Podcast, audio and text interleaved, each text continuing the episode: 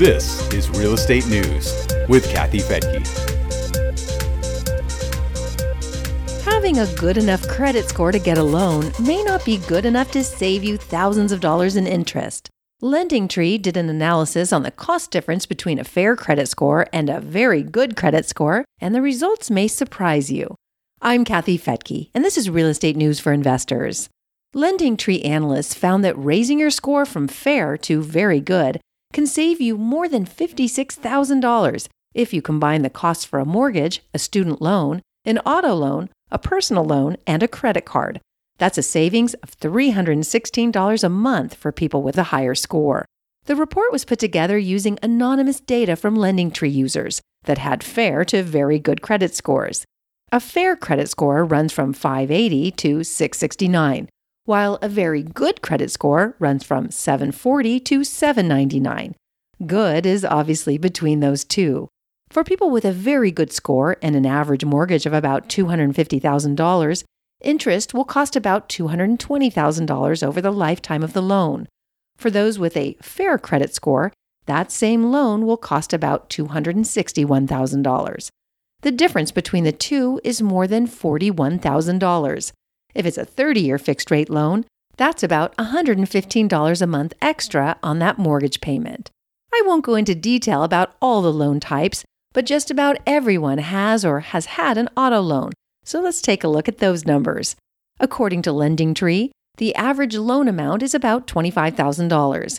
If a borrower with a very good credit score chooses a 5-year term, they'll pay a total of $3600 or about 60 bucks a month on interest. The buyer with a fair credit score will pay more than double the interest, or about $144 a month. The analysis can only provide ballpark figures because everyone's situation is so different. But the LendingTree report says that many borrowers would see bigger savings than they'd expect if they raise their credit scores. For example, credit card interest can take a big bite out of your wallet if you run up the balance and take too long to pay it all back. Plus, lenders will offer different percentage rates or APRs to customers depending on their profiles. LendingTree says the average APR for a new credit card offer is 20%. For folks with excellent credit, the average APR offered is about 17%. For those with crummy credit, the average is about 24%.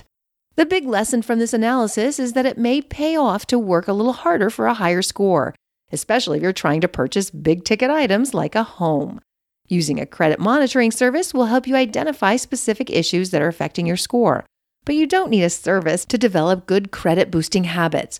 People with good scores pay their bills on time, keep credit card balances low, and only open a new account if it's necessary.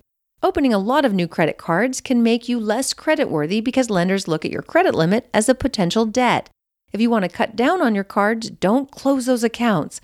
Old accounts help boost your score. So if you don't want to use them, LendingTree says you should cut them up or freeze them in a block of ice, but leave them open. But it's also good to use them about once every six months and maybe just buy a cup of coffee, but pay it off right away. You also would want to figure out your debt to income ratio and make sure it's low enough to satisfy your lender. LendingTree says that lenders want to see a debt to income ratio of 43% or less of your mortgage, and 36% or less for other kinds of debt. That's one of the biggest factors in loan approval, and it isn't just mortgage debt that lenders are concerned about. They look closely at total debt and what they call the back end ratio. The back end ratio includes the mortgage plus all other debt obligations divided by your gross monthly income.